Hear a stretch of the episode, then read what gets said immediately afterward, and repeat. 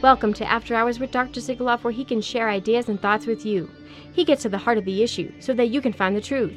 The views and opinions expressed are his and do not represent the U.S. Army, DoD, nor the U.S. government. Dr. Sigaloff was either off duty or on approved leave, and Dr. Sigaloff was not in uniform at the time of recording. Now, to Dr. Sigaloff. Okay, well, first I want to um, make a little quick disclaimer that um, I invited Dr. Merritt to come on, and we've had some technical issues. They are all my fault, and I take full responsibility. And I am supremely sorry because here you are with a green screen behind you, and hopefully in post production we can make it not look like a green screen. But um, but it is my honor and my pleasure to introduce Dr. Lee Merritt. Many of you have probably heard of her before. I was introduced to her uh, back at the beginning of all of this when she began talking about um, antibody dependent enhancement. And I listened to that at lunchtime seeing patients. And my face melted off as we were, as I was listening to what she said, and everything she said made sense. And then I looked all of the things that she set up, and even more made sense. And everything she said was accurate. But today I'd like for her to come on and speak to us about biowarfare weapons, as this is part of the series that we're doing. Uh, thank you so much for coming on, Dr. Merritt. Well, thank you. And thanks for all you do. Unbelievable that there are only eh so and, few of you guys kind of honoring your oaths, but I appreciate what you're doing. And and to that that end also, if there is any physician out there that's let's say received the vaccine but does not like the way the country is going, now is the time to to step out of the shadows, right? Because yep. it's not whether you got it or you didn't get it. It's about do you want to be forced to take this? Do you want to be forced to take the next one, and the next one, and the next one, and whatever the, the next ones are? And your kids. But where's it? They're coming. You yes. know, notice what they did this week. They now can inject babies. Not one Six FDA regulator has stood up for the children. Not one. Not one level no of government has stood up for our children. Not one. So, where would you like to start on this discussion of biowarfare weapons? Well, um, well, I guess uh, you know, and just I guess to say a little bit about background, I the reason I even uh, I've been I've been interested in biowarfare issues for a long time. I spent ten years in the Navy myself, and then when I was out, I sat on the Navy Research Advisory Committee. It's a subcommittee of the Congress that looks at technology future technology for the for the Navy, and I you know it kind of got my my uh, introduction into sitting on this was Dr. Deutsch I think was at the head head of the committee at that time, and so you got the CIA, you got the the big Navy brass, Marine Corps generals, you know everybody sitting on this panel, you know the the CEOs of Loral and Hughes Corporation at the time, all these kind of different things, and uh, so I kind of got exposed to that. And then I met people that knew people. And so I had some contacts. And when this whole thing broke out, I asked one of my contacts, I said, Hey, you know what? I've been, you know, you told me not to look at SARS and MERS, but should I look at this one? And he said, Yeah, you should look at this one. So early on, like mid December, when most people were still just getting ready for Christmas, I was glued to my computer because I was, I'm semi, I was, at the time, I'm semi retired orthopedic spine surgeon. So I was just working two days a week and I discovered, um, you know, and, I, and at first this looked really, really scary what was going on. But as I followed this over time, and I started looking, like in January when they fir- when this thing first, think about this, they started talking about a vaccine before we had even really uh, gotten hit with this thing. I mean, it, this is it makes you realize the the setup here. But they they started early on talking about coronavirus and vaccines, and that's when I started looking up the issue of how did they look at this before coronavirus has theoretically been with us a long time. How did they look at it? What were the vaccines like? That's how I stumbled on all this stuff um, there was a lot out there on the on the internet before they've they've they've really scrubbed the internet. So it's hard to find some of this stuff now. And I didn't think I was doing a forensic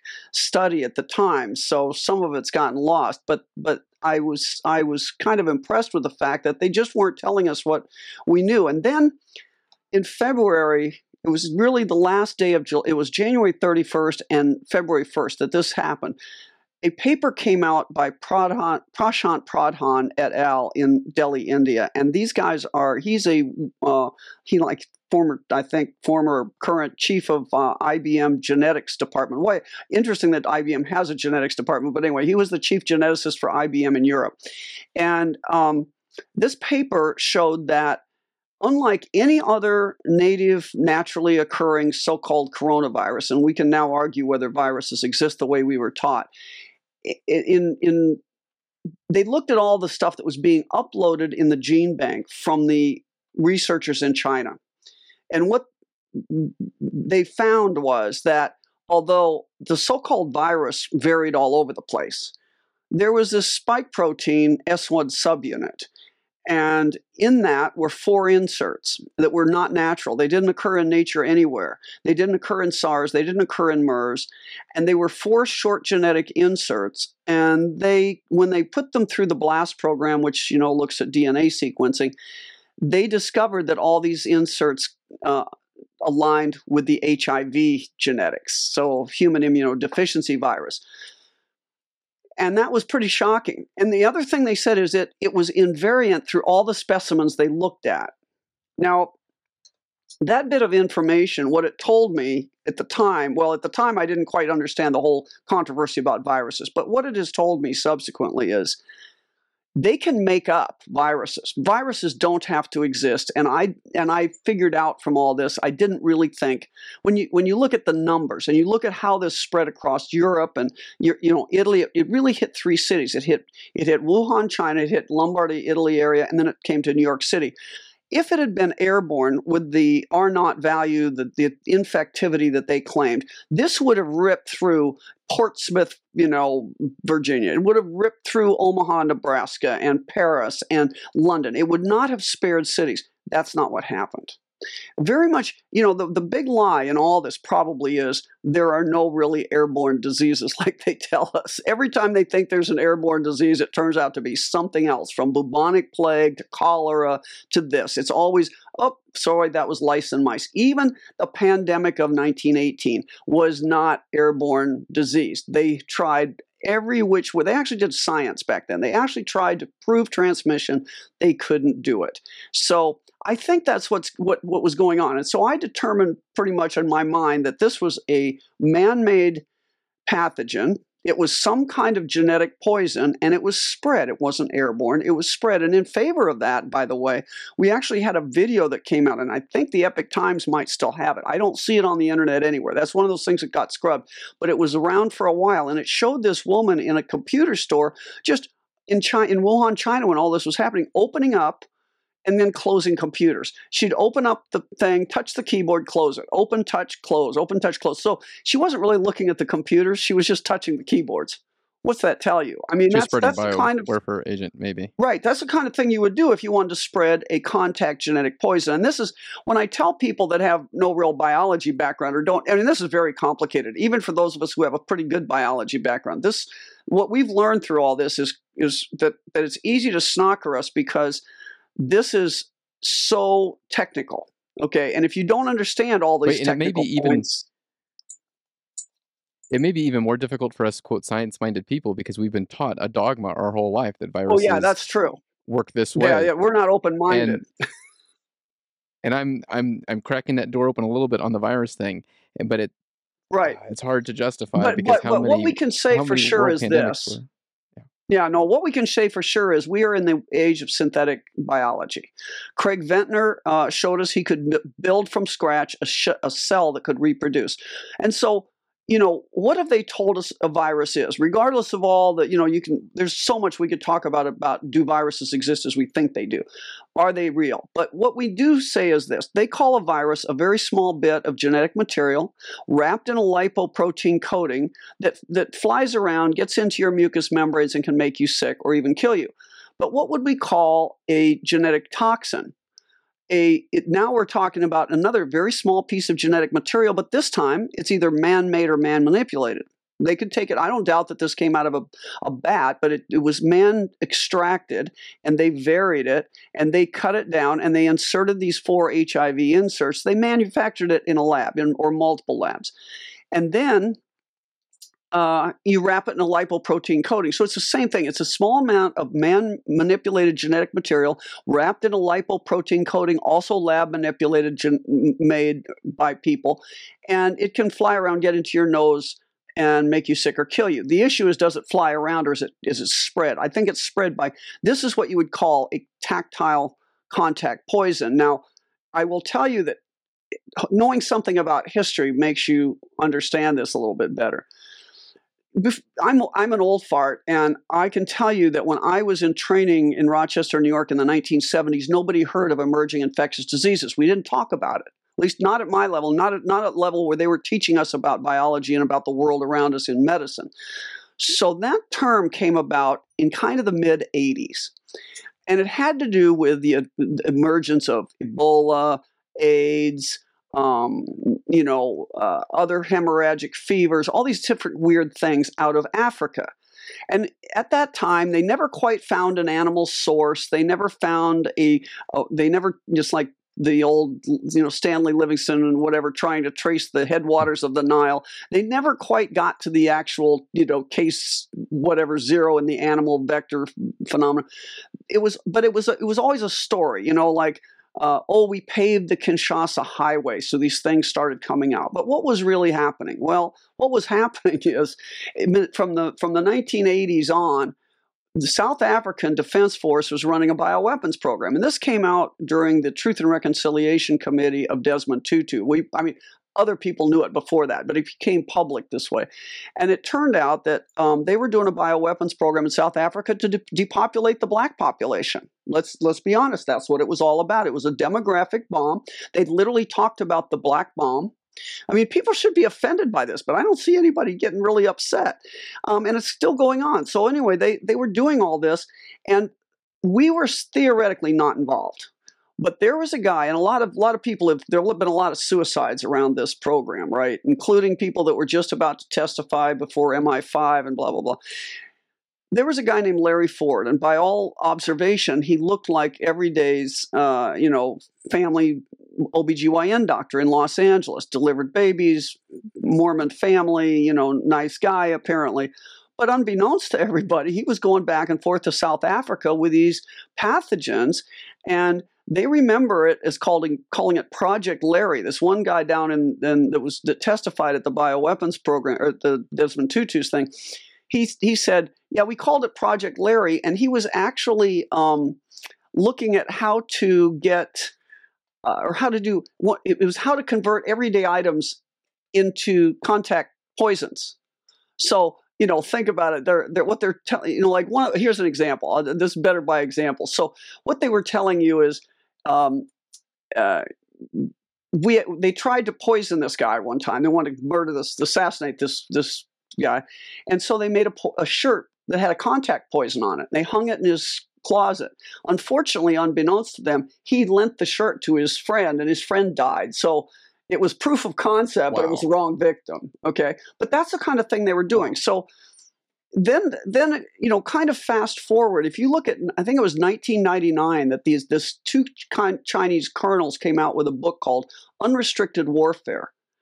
And they talk about this. They really talk about turning they said that one day people will wake up to discover that that everyday items have now become items of lethality something like that. So they basically they're saying one day the american people or whoever is going to wake up and they're going to find out they're being killed by their toaster you know? That's what they're talking about yeah. and that's what they were doing in south africa and i believe that's pertinent to what's going on here and what what came across right because that, that we call covid. That that kind of you've talked about this before is the the binary the binary bioweapon system and this idea that you have to have input from two different sources to make to make the poison. Well, that's also and that possible. makes me wonder could No, I'm not sure if could that some of these household initially. ingredients be I'm sorry, say again. That that could be that that makes me wonder if some of these household ingredients could be the the second hit of that binary system. Well, that is certainly a possibility. But then, since then, since South Africa, we've been doing other things. So in 2015, there was a study done and published in 2016 in Australia, and, and people can look this up still. It's called Self Disseminating Vaccines for Emerging Infectious Diseases. Now we even have an emerging infectious EID journal, Emerging Infectious Disease Journal. Well, the, the, and I was just on with a with a podcast in Australia, and sh- and I asked this, and every, Australians know about this. We don't seem to have this problem, at least I don't know about. And I grew up in farm country, where suddenly they wake up one day and the farmer finds out their whole farm is overrun with mice. I mean, apparently they have these mice outbreaks, so they decided they were going to get yeah. rid of the mice. And how are they going to do it? Well. Um, they don't have the weapons anymore. They're not going to shoot them. They're not going to trap them. They can't, you know, individually poison them. So what do they do? They they figure out a way to make a vaccine and they call it a vaccine that they give to the mice. It sterilizes them by killing the female ovaries.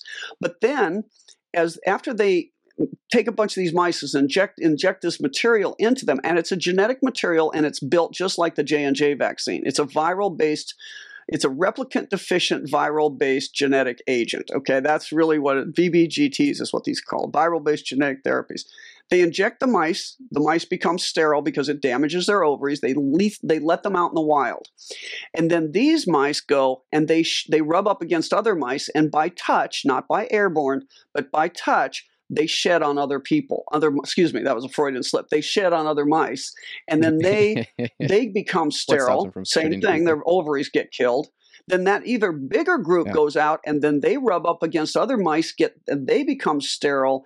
And at the end of the day, you've killed up a bunch of mice. Now it doesn't go forever. After three or four passes, two to four passes somehow in the nature, it, it, it peters out. So it's not there forever.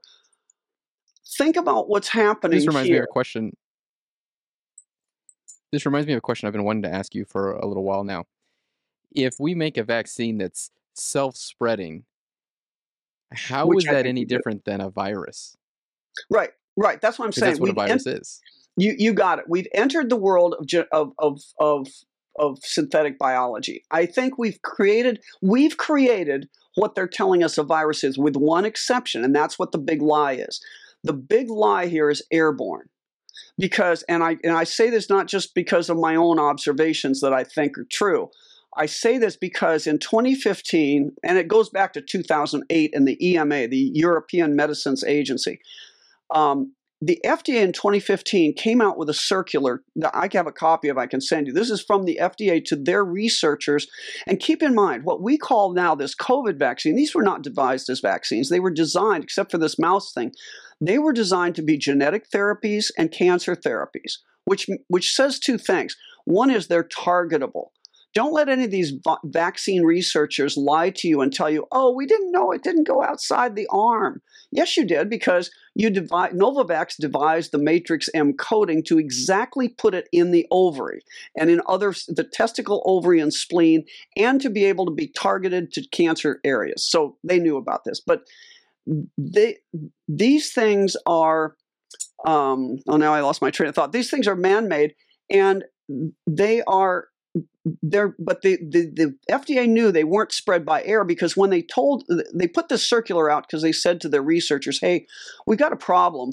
We're hearing from people just so you know we're hearing from uh, other researchers and you should know that the people that are living around your study people the people you're putting in these studies you're giving these agents to you're injecting into they're having something happen to them. Like they're getting shed on and we don't and they actually call it you know, shedding, um, inter, you know, issues about shedding on these agents.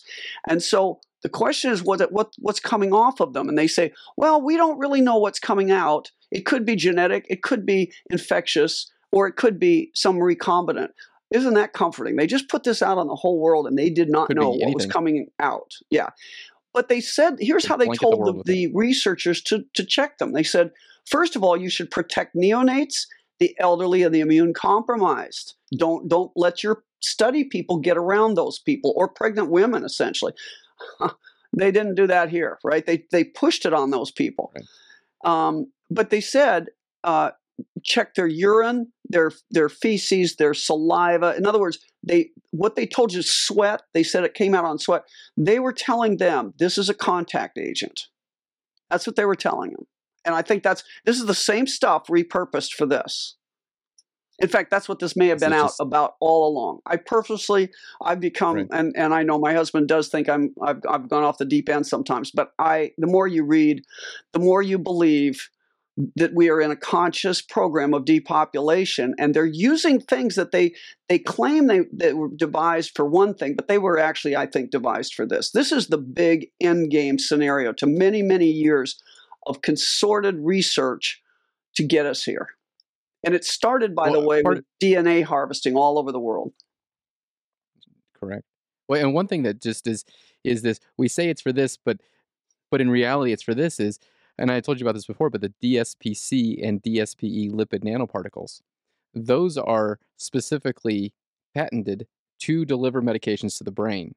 yes But they told us all it's going to stay in your arm. Don't worry, it'll be in your arm. It's not going to go anywhere else.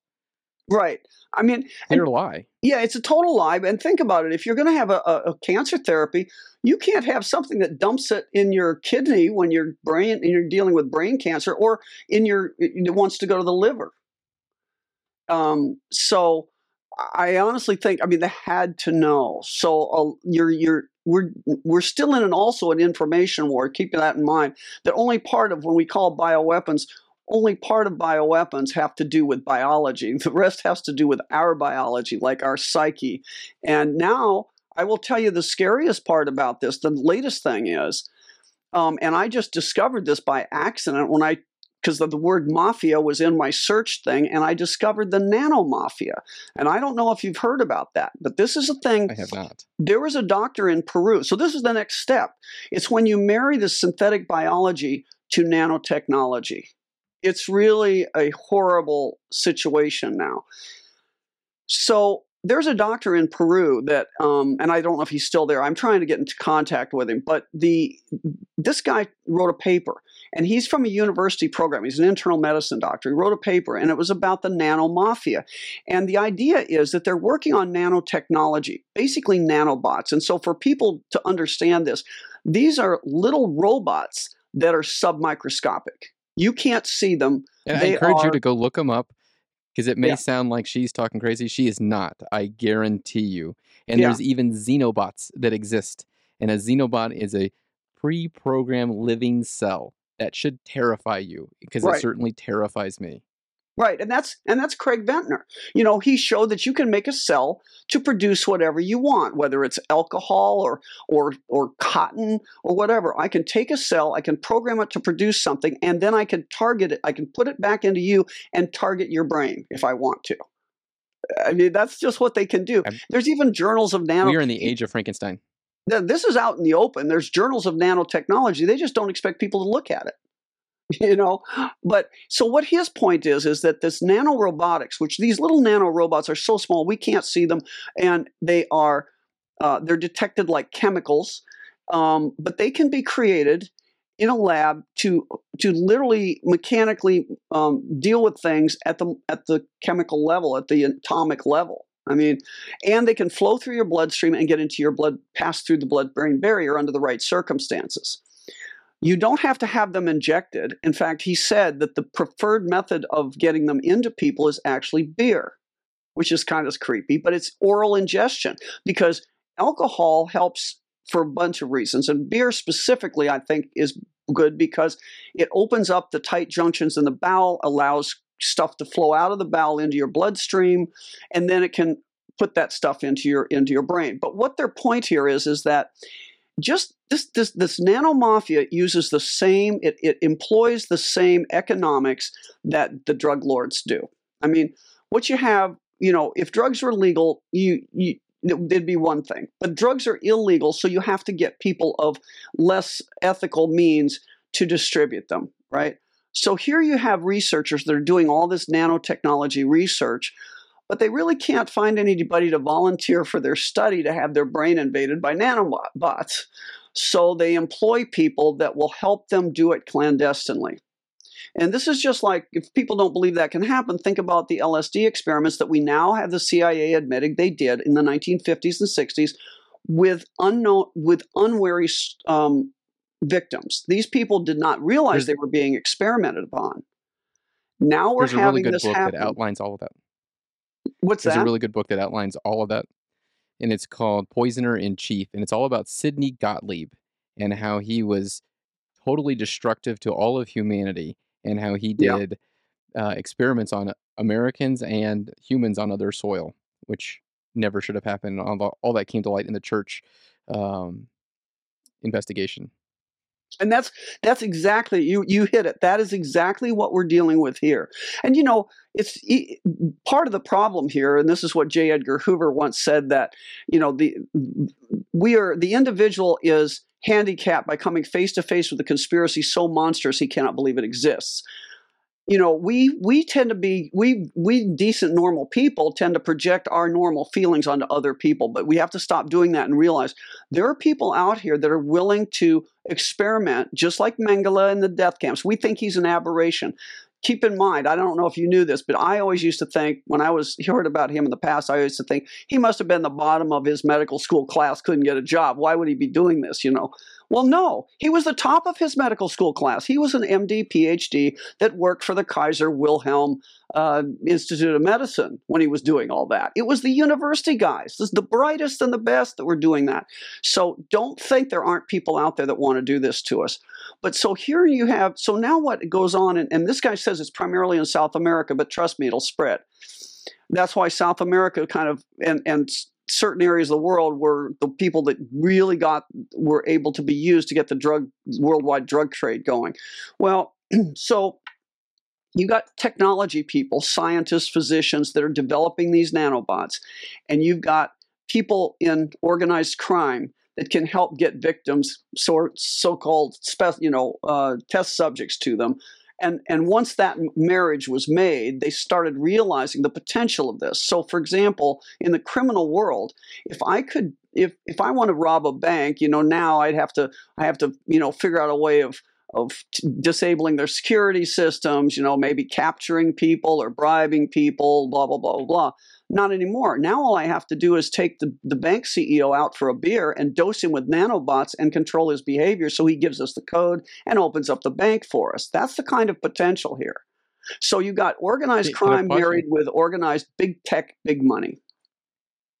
Can I pause you for a second? Because that seems almost as if what is happening right now, why why, let's say, the military in particular keeps just driving forward with this unrelenting force that everyone must get right. shot put in them when there's so much evidence that it's so destructive. Right. And think about this. I mean, this is what I started speaking out right away, even before we had a vaccine. I said, wait a minute, guys, let's just back up here. Let's think what we're doing. Has the general staff been captured? Because in no rational defense world would this be allowed the literally the blueprint for all for the vaccines that our military all our first responders our border patrol agents our police our firefighters our trauma surgeons everybody uh, truck drivers everybody you need to keep society functioning and the nation secure where did we get the blueprint for the vaccine we just gave them oh from the communist chinese Literally, that's what they did. And it came from, I've, I've got the paper, I keep it here on my desk. It's literally from one guy. They had one patient, and keep in mind early on, and this is December of 2019, early, like early, like end of December 2019, early, early in 2020, when they uploaded this genetic sequence to the gene bank, they didn't have any testing and we never have but they didn't have they didn't have they knew they didn't have a test and they didn't have any autopsy confirmation. This was a live patient they claim now i don't believe this story happened this way but this is what they say. So just on the face of it nobody should trust this. They say we have this guy that's the prototype covid patient we've we've We've sucked out some lung goo. We've sequenced it, and that's sketchy. We've sequenced it. We've put this genetic sequence up, and Dr. Fauci was so excited that that genetic sequence, now we have the genome of this horrible disease in Wuhan, no problem. We're going to make a vaccine within hours. And that's what happened. And that's what they're forcing. That's what they want you to force on your troops. I mean, does anybody see the national security problem with that? I certainly do. And it's like, for a disease that only killed 20 in all the services in 2020. Are you kidding me? 99.986% survival rate. Yeah, and that's all ages, everybody. You guys, you young people in the military, you're the best, healthiest people Well, around. Been screened. You're going to be a lot less Yeah. than that. It was Yeah, uh, for the military insane. itself. It was 99 99.986 uh, seven percent survival rate.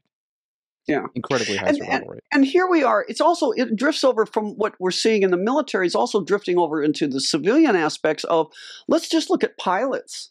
Now i was never a flight surgeon but i was always on marine air bases. And i can tell you knowing flight surgeons they never gave experimental drugs to people uh, that were flying combat jets or anything. Uh, helicopters and you didn't give military pilots experimental drugs. It had to be on the market for five years and it clearly had to be something i mean they had other restrictions okay? What? So we're worried about the low uh, there's an altimeter issue they're worried about 5g in this low altitude device right? But we're not worried about having both both of the pilots in a commercial you know big jumbo jet vaccinated with this stuff that we don't know what it does. We don't know we, we've had sudden deaths. I talked to captain snow who landed you know who had the unfortunate he survived and great guy but he landed the jet and then six months six minutes later had a cardiac arrest. He was the chief pilot on a big big airplane. Yeah yeah. I mean um yeah it's it's so all the people on the plane, but also all the Yeah. people underneath the plane, the houses that he could have landed on, the buildings he could have landed in. Yeah, look at the look at the the the dust up hissy fit that always happens if we accidentally crash a military jet near a civilian area. And yet we're we're we're violating every principle of military uh, medicine, not to mention eh, just national security issues. And that's why I say how is that we have not one general officer standing against this other than maybe the Marine Corps commandant, but that I don't hear too much about now. You know, this is this is uh, unprecedented. So, and and you're right. And why do we care that everybody gets it, even for military readiness? There's a there's a reason they don't want people left behind sane. I think because they'll recognize what's going on here. If you if you didn't take it, and your this- brain is still working. You're got to be suspicious. There's this idea I'm bringing up in a prior podcast um, to us talking is that Fosun Pharmaceutical made an agreement with, I think uh, it was BioNTech, and I think it was on 20 March 2020. And then BioNTech made an agreement with Pfizer. Uh, this is like July 2020. So basically, you have Pfizer making an agreement with a Chinese company, Oh yeah, building and injecting and doing the testing. And I believe that many of the redacted testing sites were probably in China because China was going to do the development and the testing for much of biotech. And it's all public record. Yeah. And, and China, and- the same. Sorry. Go ahead. Well, I was going to say, and we were already getting 99% essentially of our medications from China. And we weren't paying attention Right. to that either as a national security issue. And China's the same country that had a news article come out how they put a very tiny explosive in the helmet of their troops. You know, I missed that one. Tell me about Yeah. that. That's that's very interesting. That's just because we you don't want need a very big explosive. if if we need to get rid of them, that's all we. That it's it's the kamikaze redux. Yeah, it's like, oh, Bill didn't do what I said. Well, let me go hit Bill's button. Oh my gosh. Because you don't need a very big Well- explosive if it's inside your helmet. And it doesn't do anything to the enemy if it's inside your helmet. and that's what I tell people is in the military, don't take it, don't take it, don't take it because okay, um, first of all, they know it's illegal to force military to get any vaccine. It's illegal by the Code of Federal Regulations by you know, they put this in there, congressional law put this in there because of the anthrax debacle.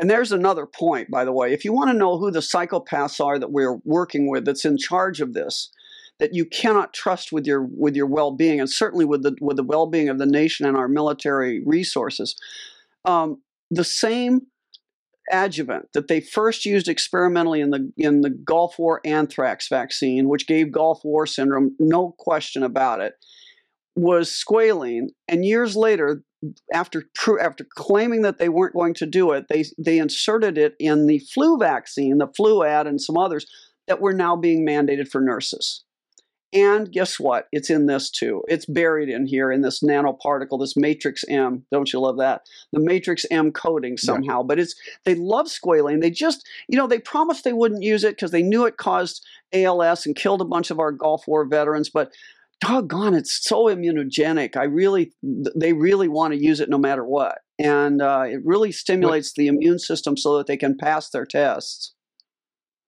I, I think That's a the good way to explain this to, to other people to kind of understand, well, why would they use squalene or why would they use, well, they're not using squalene, they're using this that's squalene plus. It's like, right. well, you can take amphetamine or you could take bath salts.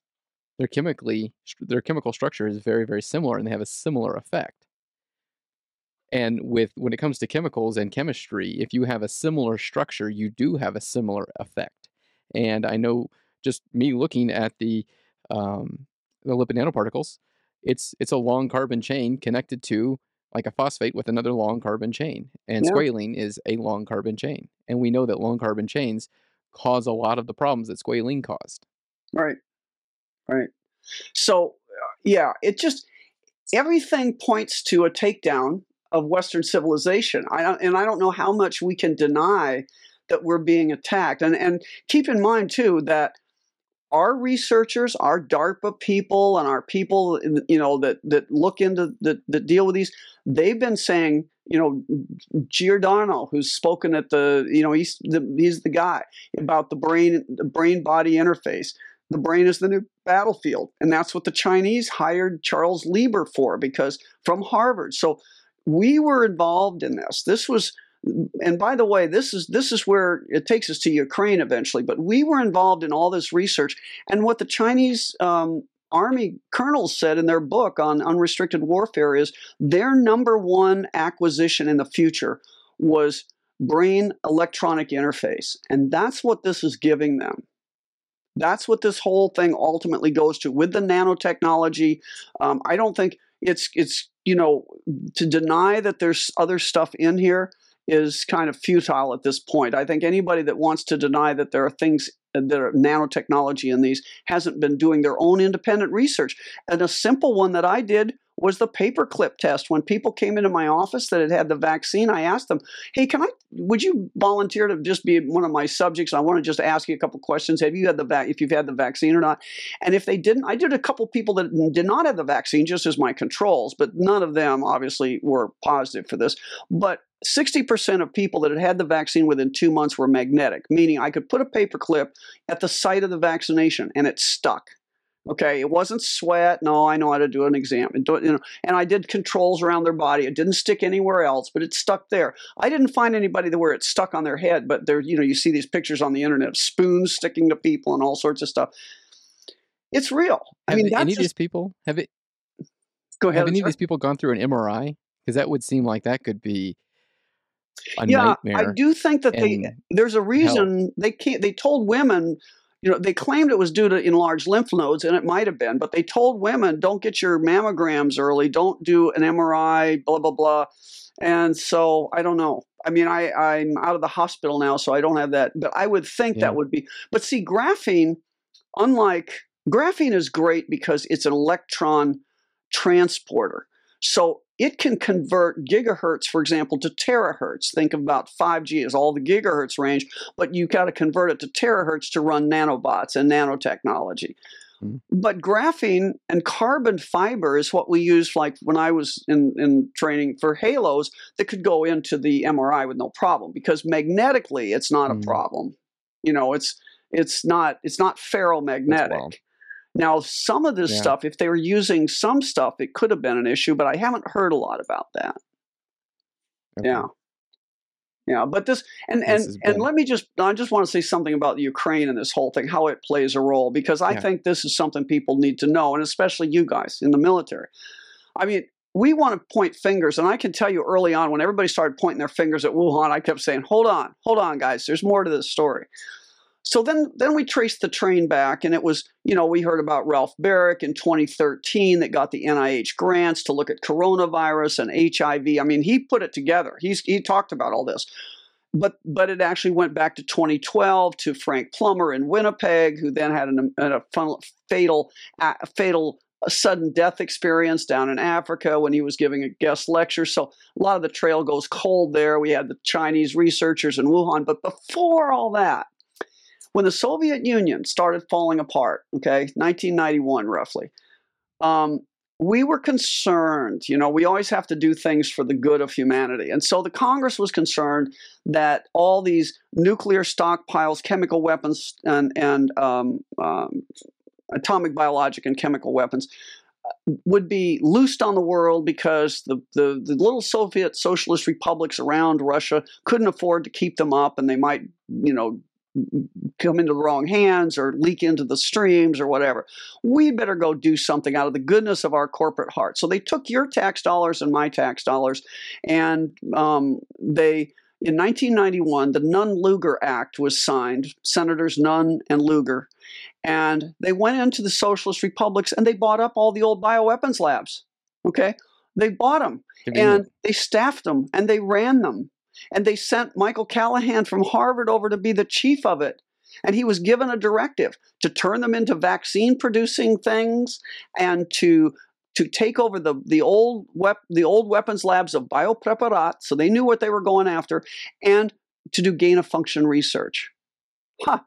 All that would be legal within the United States. Yeah, yeah, yeah, yeah. So we have to offshore things. Now we've subsequently found out, and I can't remember of the the, the name of it, but it's like there's a whole list on the NIH you can look at yourself. I just truthed this out, by the way. I put it on my Truth Social um, at Freedom Doc. Anyway, and it ha- it's the list of the all around the world bioweapons labs that we funded through NIH funding. And, you know, they can call them a lot of different things. I will tell you, if you see something that says uh, threat reduction or biodefense, run away, run away. Those are bioweapons programs. It's like Patriot Act. Yeah. It does the yes. opposite And of this- what they name But, it as. but think of the year here. This is 1991, and it wasn't clandestine. Wow. They did it openly. They funded it openly. Mm-hmm. The Luger Lab, they even named the Tbilisi bioweapons lab that they converted This the, the Lugar Lab, and they had they had they had just um, paper trail agreements with the with the the countries that we were in that we could we would be held harmless if anything happened to our test subjects in your company in your country and Dr. Callahan, who's an ID guy, probably still at Harvard, he published a paper with a Thai uh, colleague, and I believe it was published in 2002, which means they were doing the research in the 90s,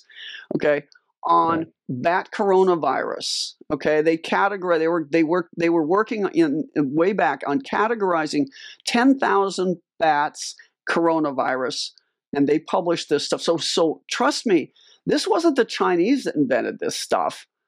It, the conclusion I make is that we, as Americans, who were you know patriotic people that w- went to the military, that paid our taxes all our life, we paid our taxes so that so that they could hi- uh, my government could hire bioweaponeers to then kill my children with bioweapons. That's what's going on, and I'm pissed about it. if you want to know my honest opinion, I've I've had it with that. Yeah. so, um, and Yeah. I think everybody should. And and and the problem I see is just like Nuremberg one. Everybody when he talks about Nuremberg, they're they're throwing the red shirts under the bus. Think about it, Tony Fauci. If they get rid of Fauci, does anything change? Did Fauci do any of this research himself? No. No, He, it, it- no, he was a bureaucrat. He was the bag man. He was the mob bag man for this. He took the mob guys, mob bosses' money, and he funneled it out. And then if they didn't speak the right words, like if hospitals that took his funding now start talking about uh, ivermectin, cut off your funding, just like the bagman will Yep. break your knees if you don't do what the mob boss says. So that's what this. That's his role. They can find another person to do that. They don't need him. So, yeah. It's the infrastructure that that needs to be. Oh yeah, Yeah. they and they've been doing this for a long time. And I got to tell you an interesting thing I found out about Tony Fauci. I, I actually had some training with Tony Fauci. He used to come over from NIH to Bethesda Naval Hospital when I was an intern. And, and I'm sure you've had this experience where you had to go to a lecture and you were so tired because you'd been up all the night before. Well, I was in that situation. I have narcolepsy. so Yeah, well, I yeah, it's like seemed like narcolepsy, right? I uh, I I was in a room. I'll never forget this because I thought at the time is what I remembered of it was kind of interesting, but mostly I was horrified that I fell asleep right in front of this guy from the NIH.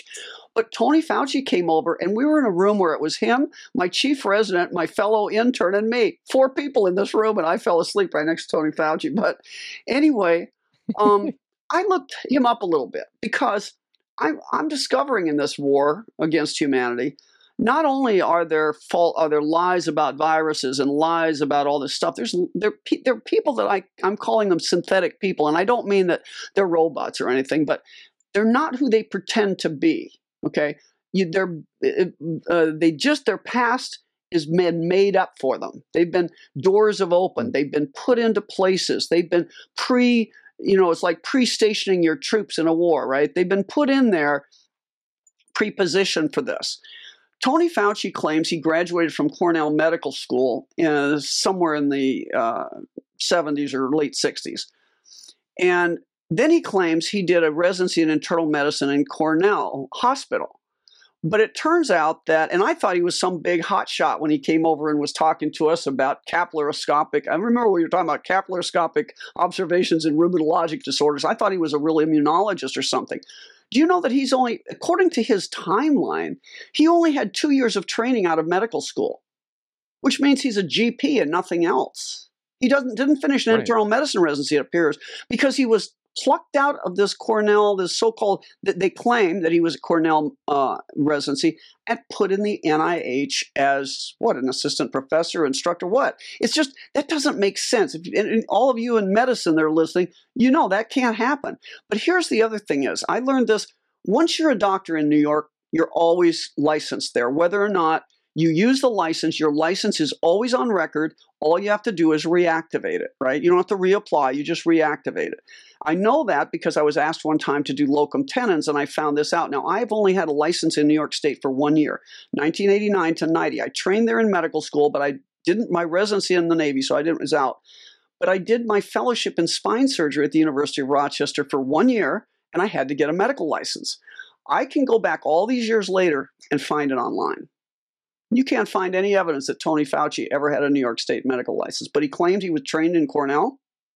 What? You see what I'm saying? There's something wrong with these people. You have to have a license He's not the train. only one that there are inconsistencies you about. You have to have a training license to be able to do residency. Yeah, internship everywhere. Here, even if you don't. And you always residency. did, as far as I know. Wow. Yeah. Yeah. So. Well, that would uh, make the, sense on and, his flip flopping on so many issues yeah, he's a paid man. Like I say, he was he was given. You know, uh, I mean, the other the other thing which we need to which w- people might say this really sounds crazy, which is why I don't always bring it up, but it is key to the point here. I honestly believe that the world is completely not what we thought. We thought we were living in representative democracy or representative republics where we chose our candidates. And maybe for the mayor of my little tiny town, that's true. But that is not true at the national level. It appears that we have been run by a bloodline um, inherited oligarchy.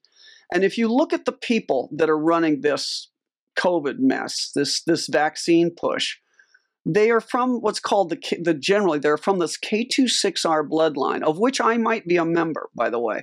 Um, and the and and this is a bloodline that goes way back, way back to ancient Khazaria and Turkey and wherever it goes from there, Sumeria, we don't know, but I can tell you we can trace it to to those areas, and the and and if you look at the people, Fauci probably, but like Dr. Walensky, the CEO of the CD or the chief of the CDC, um, the uh, Ugur, I think his name's Ugur Sahin, the chief of BioNTech. He's he's a, he's he's from that area in Turkey. He's a Muslim, but he's in this particular group that that keep to themselves and intermarry. You you know who the K26R people are because they're people that for thousands of years always intermarried. They didn't they they don't let their bloodline uh, become impure. They keep they marry within the tribe.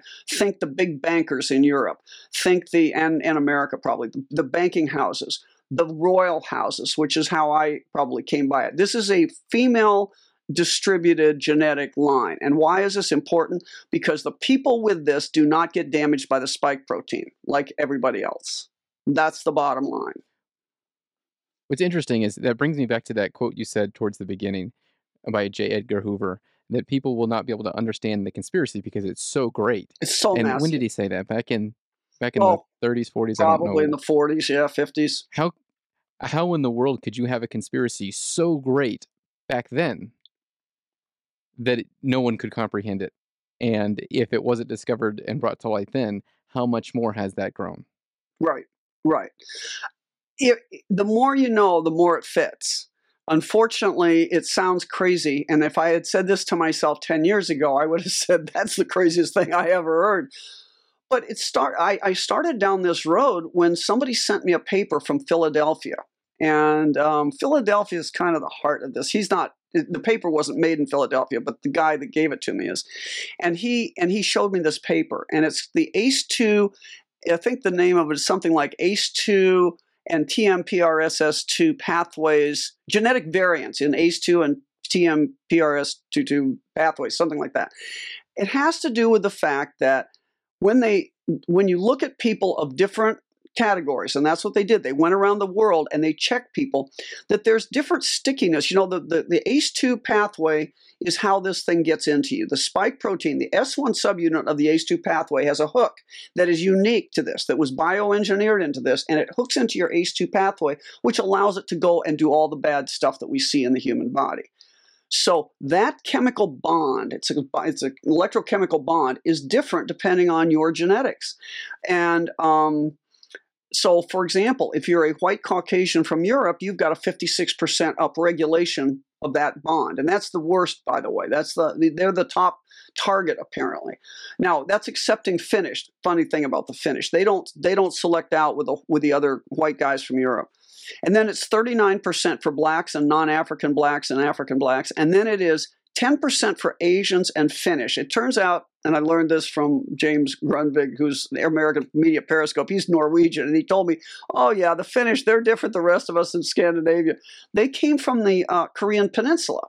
So they migrated mm-hmm. up through Mongolia and intermarried, whatever, and it came up through that way. So they are they are um, 10% upregulated, and then it hits zero, and zero is this K26R uh, genetics. And again, who are they? Well, they're the Amish. The Amish have been, there are people that are from that um, eastern Turkey, western the Ukraine area, and what they mm-hmm. they're now talking about the old Khazarian Empire. They're the people that are from that area, and they migrated all over the world. They interspersed in all over the world, like probably the Saudi royal house. I can't prove that one, but that's what I've heard. They're all K26R that the, the royal houses in Europe. Now, I can tell you, oh, Ashkenazi Jews, um, which are not, they're mm-hmm. not technically Semitic Jews. They're from a, they're from this area. They're not Sephardic, which which kind of explains maybe That's this genocide story. going on yeah. in Israel. You've got two groups of people. They may all claim to be Jewish, but they're not the same Jewish. I, I don't want to get into that fight, but right. there, there's, there. Yeah. I, mean, I couldn't figure I've out got Jewish heritage, and but there's some interesting ideas that are going on in that realm that I don't really and right. comfortable well, enough to educate. I know. I don't know much about, about, it either, but I talked to my friends who, um, uh, one of my one of the people I know that's Italian, and you know, you listen to him, he sounds like a mob guy out of New York. He's just got that classic Italian New York accent, and and I don't mean that to disparage all the non-mob Italians I'll hear from now, but I don't mean it that way. But it's just like if you've ever heard The Godfather, he sounds like that. But he's talking yeah, about his family, yeah. and he was telling me one time that he's got this really interesting family because half of his family is classic Italian heritage, you know. And then, but by marriage, he's got some Ashkenazim in his family. And sometimes they would get together and there'd be kind of sparks flying and all sorts of stuff. And so one time he took his Uncle Mo aside and said, Hey, what's this whole deal about the Ashkenazim and the Sephardim and what you know the different different factions within Judaism? And he says, well, yeah, we don't like those people very well, or we don't get along with those people very well, or whatever. And he said, and you know, hmm. we're not Jews like they're Jews. You know, and it, and it, because the story goes that the Ashkenazi were the Khazarians that that that adopted Judaism. They're not they're not genetically the same. This is the point. It's not about which is an interesting point because I don't really want to broach it here, but that's an interesting point that kind of correlates to some other things that I've been learning, but I don't really. Right. I mean, this whole thing. So, here. so my my experience, my personal experience with this, and I called Zelenko, who you know, uh, Dr. Zelenko, when I heard first got this paper, and um, you know, I mean, he's been a he, he's Ashkenazi. He's been a real stand-up guy in this whole fight. I mean, and he's treated all these Ashkenazi people that they thought had COVID. Now, keep in mind, we didn't have a test. So the problem is, did he, you know, one of the questions you have to ask is, and this is what I said is, are you sure that your results are not so good because you're dealing with people that are genetically somewhat immune to this? That they might be getting flu or Right, they might be getting it they're not and and he and he said well he didn't see a difference. But see he doesn't treat a non-ashkenazi. I'm in a situation where none of my patients were ashkenazi so i saw the other side of it. We didn't we don't have a we don't have a comparison group in our own practices but here's an interesting point. I got shed on by um by somebody in my my practice that i was doing a knee exam on and it just like i got I, I figured this out because I only go to the office once a week now, and and my staff runs it the rest of the time. And she was kind of bragging at the desk that she'd just gotten the vaccine within three days. I got shed on, and about four days after that, I got a little diarrhea and kind of felt kind of pooky, not like me, for a couple days. And then it was over it. Except I ended up a week to the day I had this big ble- nosebleed, which I never get. Now I'm over all that. I treated myself right away with some ivermectin, hydroxychloroquine. I'm completely over it. But I never got really sick. But in the process, I transferred it to my husband, who's 50% Native American or 25% Native American, and he got really sick. Um, and it's Yeah. interesting, by the way, that they're a target of this vaccine program. It's the Native tribes up in Yeah. Canada, especially. So what's It's- going on here? Well, it turns out Yeah. that this is the K26R bloodline comes through the female genetics. It's an X-linked genetic Yeah. trait, and I am the daughter of the daughter of the daughter of the Duke of Westphalia, so I might have it from that oh. genetic line. We are in. So see, we can't know for sure, but I'm just saying, Yeah. wouldn't it be great if you're going to mass murder people? Wouldn't it be great to protect yourself? knock, Find- knock out your own. and they But that's interesting. Yeah, 30 years they've been scavenging DNA. That's what Putin complained about in 2017. You know, he said, "Where the, why is the I've- Americans over? Why are the Americans testing us for DNA?" Yeah, I've got some um, European, Eastern European Jewish heritage. I'm assuming Ashkenazi uh, heritage. Uh, they came from Ukraine a couple generations ago, and everyone in the family who lives in my household, it's my mother-in-law, wife, and kids, they started feeling ill after we were all exposed to people shedding. I didn't feel Right. a thing, But and I, didn't I didn't even put any thought into that.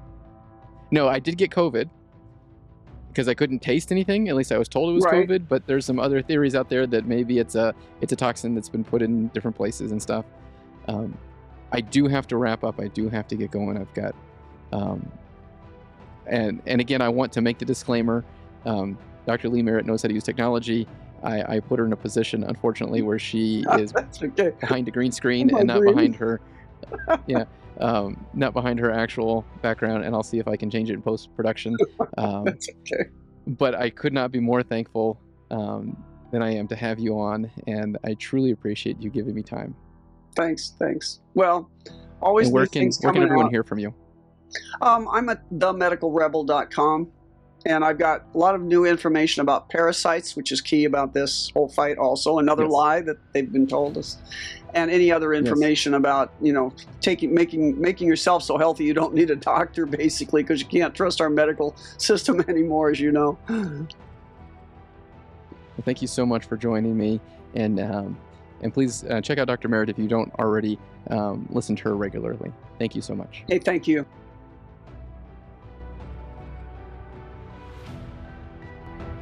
Just a reminder for everyone out there duty uniform of the day, the full armor of God. Let's all make courage more contagious than fear.